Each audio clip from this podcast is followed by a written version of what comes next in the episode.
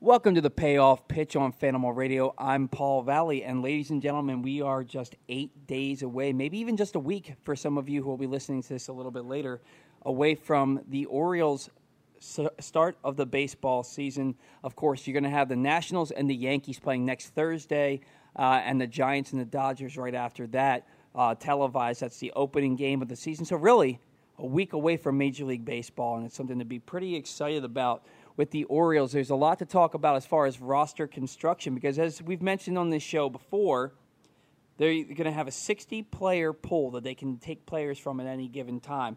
A 30 man active roster for the first two weeks of the season. That goes down to a 28 man active roster for the next two weeks. And then the remaining probably five weeks of the season, you're going to see a 26 man roster, which was what was originally going to happen to start the year if they started back in March like it was supposed to. And that's actually a player up from what it had been. It had been 25 man rosters for years and years, and now it's up to 26. Um, usually they were going to say you can't carry more than 13 or 14 pitchers, uh, but that's out the window with the whole pandemic and the, the, fact that they're trying to ramp up the season so quickly. There's not going to be a limit on the amount of pitchers you can have. So with that roster in mind, let's get to talking about some stuff that's happened with this team over the last week or so. Um, Anthony Santander and Dwight Smith Jr. had not been in Orioles camp for since, since it started again. Um, we just found out the other day Santander showed up uh, and he started working out with the team. His upon his arrival in Baltimore, he uh, got tested and tested positive for COVID nineteen. He did come out and say that. Uh, he said that he had very mild symptoms, if any symptoms at all, that he felt good. He's been back out working out with the team. The goal is to get him back on the active roster by opening day. Uh, Santander Last year, if you recall, he hit 261 with 20 home runs and 59 RBIs in just 93 games. You stretch that out over the course of a whole season, it's close to 30 home runs and I believe about 97 or 98 RBIs. This is a middle of the order bat. He hits from the left side and the right side. He's a switch hitter, and he's a pretty equal hitter from both sides of the plate. That 261 number is a little low for uh, average for a guy who's going to hit in the middle of the order, but you have to take into account the fact that he was hitting about 293 at the beginning of September, and then he had a, a, a nagging shoulder injury. I believe it was a right labrum injury that really impacted his swing and therefore impacted his playing time. Uh, his batting average dropped about 30 points from the beginning of September to the end of the season. Should be healthy now. He's just 25 years old, targeting opening day. If you're going to have a an opening day outfield of Santander and Austin Hays, and then you throw in DJ Stewart, we're going to talk about him in a little bit that could be an exciting outfield. You're looking at Santander again. He was a Rule 5 pick, a big time hitter who's a switch hitter uh, that the Orioles took in that Rule 5 draft a few years back, and they, kept, they held on to him because they liked his bat, and he showed glimpses of that last year. And DJ Stewart was a first round pick for the Orioles back in 2015, had prolific on base percentage numbers in college. He had a 481 career on base percentage in college, and it, it was 358 in the minors, which is a good professional number. 26 stolen bases in 2016 at the minor league level, 20 the next season. He hit 21 home runs in 2017 for Bowie. Last year was hitting 291 with 12 home runs at Norfolk when he got the call up to Baltimore. He, overall in the minors, he had 283 with 15 home runs. Stolen base numbers were down to five last year, but he also dealt with some injuries. And but this is a make or break campaign for DJ Stewart because he's 26 years old. He'll be 27 in November. He hasn't really shown what made him a first round draft pick, at least at the major league level. Now let's. It's a small sample size. He only has about 61 professional games at the major league level um, 238 hitter, seven career home runs. The Orioles are hoping that look, they don't need him to hit 280, 290. If he hits 260 and gets on base at a 350 clip, that's an everyday starting outfielder at the major league level. And if they can get that out of, out of DJ Stewart, it's going to go a long way for this ball club on some decisions that they're going to have to make. And DJ Stewart, it's a it's a it's a ticking clock because Ryan Mountcastle, they've said he's going to play sparingly at first base. They are not having him on the left side of the infield at any other point in his career from here on out. They said that they've stopped hitting him ground balls at third base and shortstop. He's primarily a left fielder who will get some spot starts at first base. He's going to start the year at that satellite camp at Bowie, which it's been announced that it's Bowie. But Mountcastle, he's going to spend about eight days down there, and then he's probably going to get the call because they want his bat in that lineup. And it's up to DJ Stewart to hold him back. And it's up to Renato Nunez to hold him back, but and Chris Davis, but we'll talk about that in a little bit. And then we talk about Austin Hays. He was a third round pick in 2016, but he was the first player taken in the 2016 draft to make his major league debut. He was a finalist for the, the National Minor League Player of the Year award in 2017 when he had that monster season uh, between Frederick and Bowie, where he hit well over 300, over 30 homers, over 90 RBIs. He's, he's potentially a five tool player who's dealt with some nagging injuries the last couple of years, but really was a spark plug that ignited the Orioles in September. He played, I believe, 21 games, hit over 300, hit a few home runs, drove in some runs, played spectacular defense, highlight reel catches out there. He had one of the top two or three plays in the majors, according to MLB Network's top plays countdown, and he only played for less than a month. So this is an exciting perspective outfield for the Orioles. And then you're looking to have a fourth outfielder there, uh, and it could be um, Mason Williams. He had a lot. He had a successful year down in Norfolk. Got a call late in the season up to Baltimore. Uh, I, they had I, think I believe earlier this year he had opted. They had either opted out or designated him for assignment, but he's back in the organization. He's at the camp. He's still at Camden Yards, so he's still vying for a spot on that opening day roster. But it's not going to be as an everyday player. And then, of course, you look at Dwight Smith Jr., who was a former first round pick. His father was a major league player. Got off to a hot start last year, but then had that calf injury that limited him to 101 games and really just nagged him all year. The defense was suspect in left field last year. He only hit about 241 or 246, I want to say, with 14 home runs last year. Dwight Smith is, is an interesting player, and if you followed him on Twitch during that MLB The Show tournament, really, really made a name for himself in Baltimore, put himself in the hearts of a lot of Orioles fans just with his character and his personality and just the way that he presented himself during that tournament. So a lot of people are pulling for Dwight Smith. The problem is he hasn't been in camp yet. He they haven't said anything about it, but you have to imagine, just like Santander, that he tested positive for COVID nineteen. And with a week left to go, I just he's still not in camp.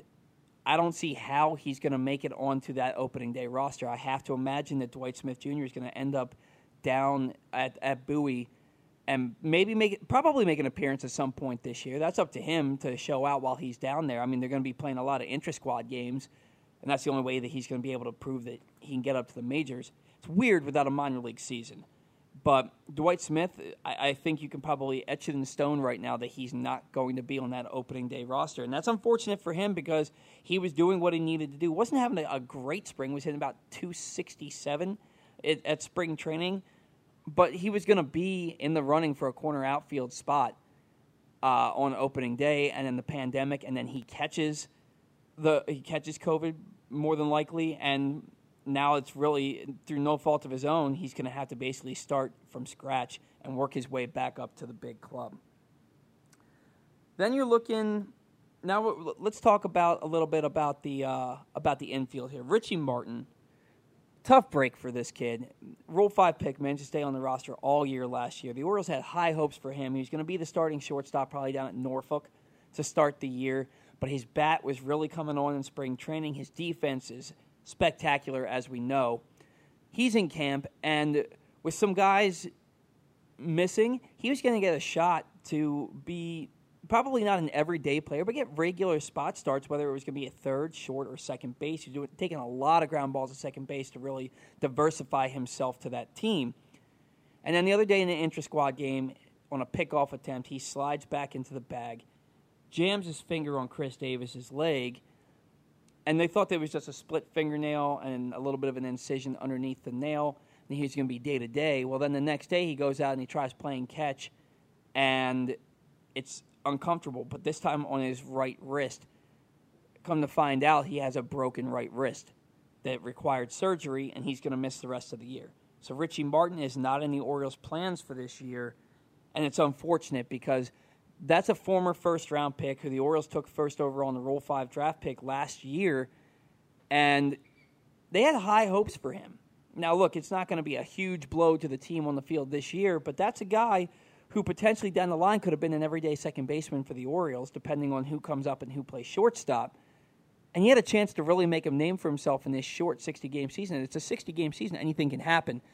And unfortunately for Martin, he got hurt and is going to miss this entire year. So, not necessarily the same thing as Dwight Smith Jr., where he's going to have to start from scratch, but he does have to come back in next spring and prove himself again, and he probably will be ticketed for the minor leagues. This year, he wasn't going to play in the minors, he's going to be on the major league roster. Really unfortunate for Richie Martin. So you're looking at he was going to be in the infield, but now it's looking like it's going to be Rio Ruiz, who's having a strong summer camp from all reports. Had a couple of home runs in back to back days. He'll probably be your starting third baseman. Of course, Chris Davis with that big contract over at first base, but he's having a nice, he had a really nice spring and he's having a nice summer camp as well. Jose Iglesias, new free agent um, shortstop, is going to be your starting shortstop. Hanser Alberto, who hit 398 against left handed pitching last year, just torched them all year. He's your, your second baseman. Then Renato Nunez. From what I'm hearing, and shame on MASN for not showing us inter squad games and for not showing us exhibition games because all we can do at this point is read reports. We're not seeing this with our own eyes, but what the reports are saying is that Nunez has just been absolutely crushing the baseball, just home run after home run after home run. He's going to be your every DH. He's going to get starts at first. He's going to get starts at third. Uh, the best thing that could ever happen for Renato Nunez's career, whether it's with the Orioles or if he moves over to another team, is a universal DH because he will always have a job somewhere as long as he hits 30 home runs every year. And the, from from what they're the way they're talking about him, you could you'd think he could hit 30 home runs in 60 games this year. That's not going to happen, but I wouldn't I wouldn't hold it against him to hit 20 if he continues to improve with the bat. And he's only gotten better as he's gotten more playing time and his career has progressed. You remember last year he hit 31 home runs. he was stuck on 30 for about a month. So that's a guy that can hit 40 home runs in, in a given season. I do remember a scout saying at some point last year that Renato Nunez eventually will be a 40 home run guy at the major league level. So that's your DH. So again, your infield's going to be Ruiz, Davis, Iglesias, and Alberto with Renato Nunez taking on most of the DH duties. And that leaves, I want to say, two spots open. I think one is going to be Stevie Wilkerson, and I think the other is going to go to Pat Valaika. Pat Valaika was hitting 333 uh, with three home runs in spring training. He's come into summer camp, and he's only continued to hit. Plays both corner infield spots and corner outfield spots. He's got a lot of versatility. It's going to come down to those guys, Dilson Herrera and Andrew Velazquez. They like the versatility that Valaika, Wilkerson, and Velazquez show. Dilson Herrera is mainly a first baseman who also plays a little bit of second base. I think that he might be the odd man out. He'll end up being at that side of that camp. It Doesn't mean he's not going to play at any point this year, but I think to start the year, the Orioles are going to want to have more more pitchers than position players, and I think that that makes Dilson Herrera an odd man out. So I, I firmly believe that you're looking at Stevie Wilkerson and Pat Valaika, who can play the infield and the outfield, both making that opening day squad. And to their credit, they've come into summer camp and they've just continued to hit. You know, and Wilkerson's another guy who was DFA'd by the Orioles back in the spring, and he was still brought back onto the roster and re signed with the team, and now he's going to make the opening day roster for the Orioles. They love his versatility. If you remember, he even pitched well. Got the first save in Major League history by a position player last year out in Los Angeles in that six hour, 16 inning marathon of a game out there that kept us up till 4 o'clock in the morning. So those are the guys that are going to be the utility players for the Orioles. And you look at the bullpen, and I think – Hunter Harvey, Mychal Givens, Tanner Scott, Paul Fry, Shawn Armstrong, Richard Bleier, uh, Miguel Castro are givens, for the no pun intended. They're going to be in that bullpen. Uh, I also think that Cody Carroll is going to be in the bullpen. And I talked to a scout last year on this show, on the payoff pitch, And he told me that Cody Carroll is one of the more exciting arms in the Orioles system as far as relievers are concerned. He had that injury last year that kept him out of uh, minor league ball and major league ball, but he played in the Arizona Fall League and showed out, pitched very well in the Arizona Fall League. And he said that that's a guy who could pay dividends for the Orioles coming out of that bullpen. I think he's got a spot. And then you look at the starting rotation and the reason I'm bringing up the rotation in the middle of talking about the bullpen is because there's another spot that's going to go to a starter candidate. And right now, the starting rotation, as it's lining up, is John Means as your opening day starter, followed by Alex Cobb and then Wade LeBlanc. You have to assume Asher Wojciechowski is going to be your number four starter because he was one of the one of the, despite an ERA approaching five last year, is one of the Orioles' more consistent starters. And honestly, this day and age, four and a half to five ERA usually gets you a job in a starting rotation towards the back end, especially on a team like the Orioles. So then you're going to have that fifth start that fifth starting rotation spot, and it's going to be a showdown between Kohl Stewart and Tommy Milone. Now Tommy Milone in his last outing at the summer camp retired 15 of 16 batters that he faced. Kohl Stewart has had a pretty had a pretty he only got one start at spring in spring training before things got shut down. He did okay. I believe he gave up three runs in, in three innings, or three, in three or four innings, uh, and then there was the shutdown. Brandon Hyde has been really excited about him from what he's seen the few times he's watched him pitch during the summer camp. His fastball is touching 95 plus. He's got good breaking stuff, and Hyde even said there's a reason this guy was the number four overall pick in the draft in 2013 he's a he, he's a major league pitcher.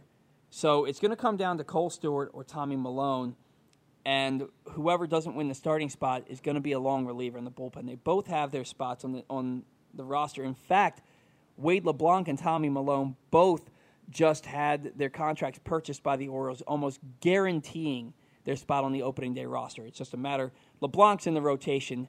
It's a matter of is it Milone or is it Stewart to round out that five man starting rotation? Do they go with a six man rotation? Do they do an opener every now and again? That remains to be seen. I don't like the idea of an opener. I would rather have five starting pitchers make starts for you. But, you know, I think that teams that don't have starters, that don't have enough starters, like the Rays did a few years ago, those are the teams that need the openers because they have good bullpen arms or young guys who will eventually become starters who are good, but they don't want to throw them to the wolves just yet. The Orioles, they have a lot of starters in the minor leagues who are going to be quality pitchers, they're, but they're not in a position right now where if you have an opener, it's going to help you win ball games. There's just look, the, the, if the Orioles win 20, 25 games in a 60 game season this year, it's going to be an it's going to be an improvement. So they're not necessarily trying to win games. You're more so trying to fill the spaces and see what you have in guys. Doesn't mean that they're going out there with the mindset we're not trying to win, but we're just being realistic here about what the Orioles are at this point in time two years from now, we're going to be having a completely different conversation. That's a conversation I really look forward to having. But as of right now, your rotation is Means, Cobb, LeBlanc, Wojciechowski, and then either Stewart or Milone or both if they go with a six man rotation. A uh, couple of um, the, the catchers, it's going to be Pedro Severino and Chance Sisco. They're really, it all depends on if the Orioles are going to carry a third catcher on that opening day roster, which they might. They might, considering they have four extra players than they normally would have had and that could, that's going to come down to Bryan Holaday or Austin Wynns. Uh, but if they carry three catchers and then they have a catcher on the three man taxi squad for road games, it's going to be between Wynns and Holaday. Both of those guys are going to get their opportunities, and both of those guys are probably going to play in the majors at some point this year. But Pedro's, Pedro is your everyday catcher. Chance Sisco is going to back up. You're also going to see Chance maybe get some starts at first and maybe get some starts at DH to see if his bat can play at the major league level because he was a prolific hitter, at least average wise, in the minors, and that has not translated to the major league level yet. So it remains to be seen if Chance Sisco can stick with his bat.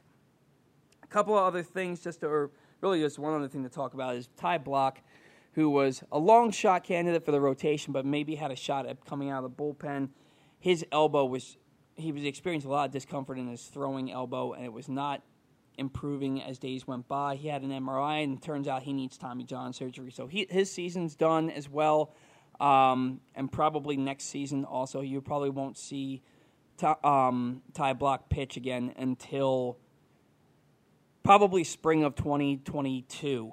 And if not the Arizona Fall League in 2021, assuming we have a season, a full season next year, and you might never see him pitch for the Orioles again. It just really depends on the the arms coming up in the system and how the Orioles feel about Ty Blach. So, as for the content portion of this show, that's going to do it. Um, and also, now a little personal note that's going to do it for me as your host of the payoff pitch from here on out, folks. And, you know, I, I started this show in my basement in 2016 um, as a YouTube show that I think my most viewed show was 406 people, and it was a four minute rant about Hyunsoo Kim not taking an assignment to the minor leagues. Um, and then from there, I went over to um, Social Red Dog let us use their studio. That's actually who's helping me produce the show right now. They let us use their studio down in Towson last year as Tony Lombardi uh, had me do the payoff pitch as a 30 to 30 minute to an hour long podcast last year. And then that helped me meet a lot of people in the Baltimore sports market and led to me ultimately getting a job over at Pressbox where I was the producer of Stan the Fan Charles's Saturday morning show, The Bat Around. Well, with the the pandemic and whatnot going on, it looks like Stan won't be doing the bat around. And I got myself in a little bit of trouble the other day when I mentioned that I'm going to be the new host of that show uh, because Pressbox wanted to put out an official release and they wanted to put out have a web page to direct to direct people to. So I'm not going to tell you that I'm the new host of that show, but there's a reason that I won't be doing the payoff pitch anymore. Um, I loved so you you can you can put it two and two together. I, I would imagine based on that. Um, guys, I've loved talking baseball with you all for the last. For those of you who have been loyal the, since the show started, uh, you're amazing. I can't believe you stuck with me. Uh, for those of you who have joined on and watching and listening to this show for the last almost two years now uh, through Fanimal Radio, your support has meant the world to me. It's been my dream to work in, in Baltimore sports since I was since I was since I realized I was never going to play Major League Baseball, um, which was probably when I was 14 years old. It's been my dream to work in in Baltimore sports for my career. They say that if you uh, if you do what you love, you never work a day in your life. And I'm I've said it before. I'm well on my way to never working another day in my life, and I couldn't have done it without the without the support of the people that are helping me produce this show right now. Again, Social Red Dog Media, um, Tony Lombardi, Derek Arnold. Glenn Clark, Stan Charles. I couldn't have, and, and, most importantly, the fans who listen to the show. And I feel like I'm giving an Oscar speech right now, but this, I'm emotional. This show means a lot to me. It has been. I, I, I created the show from the ground up, and it's taken me to, to heights that I thought I'd get to, but heights that I didn't think I'd reach quite as quickly as I have. Um, a lot of special people in this Baltimore market who have really gone above and beyond to help me out. And I'm so excited for the next chapter in my sports journalism career. And I can't say thank you enough to my fans, our fans, again, Social Red Dog, Tony, Derek. It's meant the world to me, and I hope I continue to make everybody proud. And I hope that you all follow me over to the bat around if I become the new host. Um, I hope you all follow me over there and get to listen to me for a couple hours every week. It's going to be a lot of fun. So, thanks for tuning in. As always, go O's. And, uh, you know, hopefully I'll see you guys around.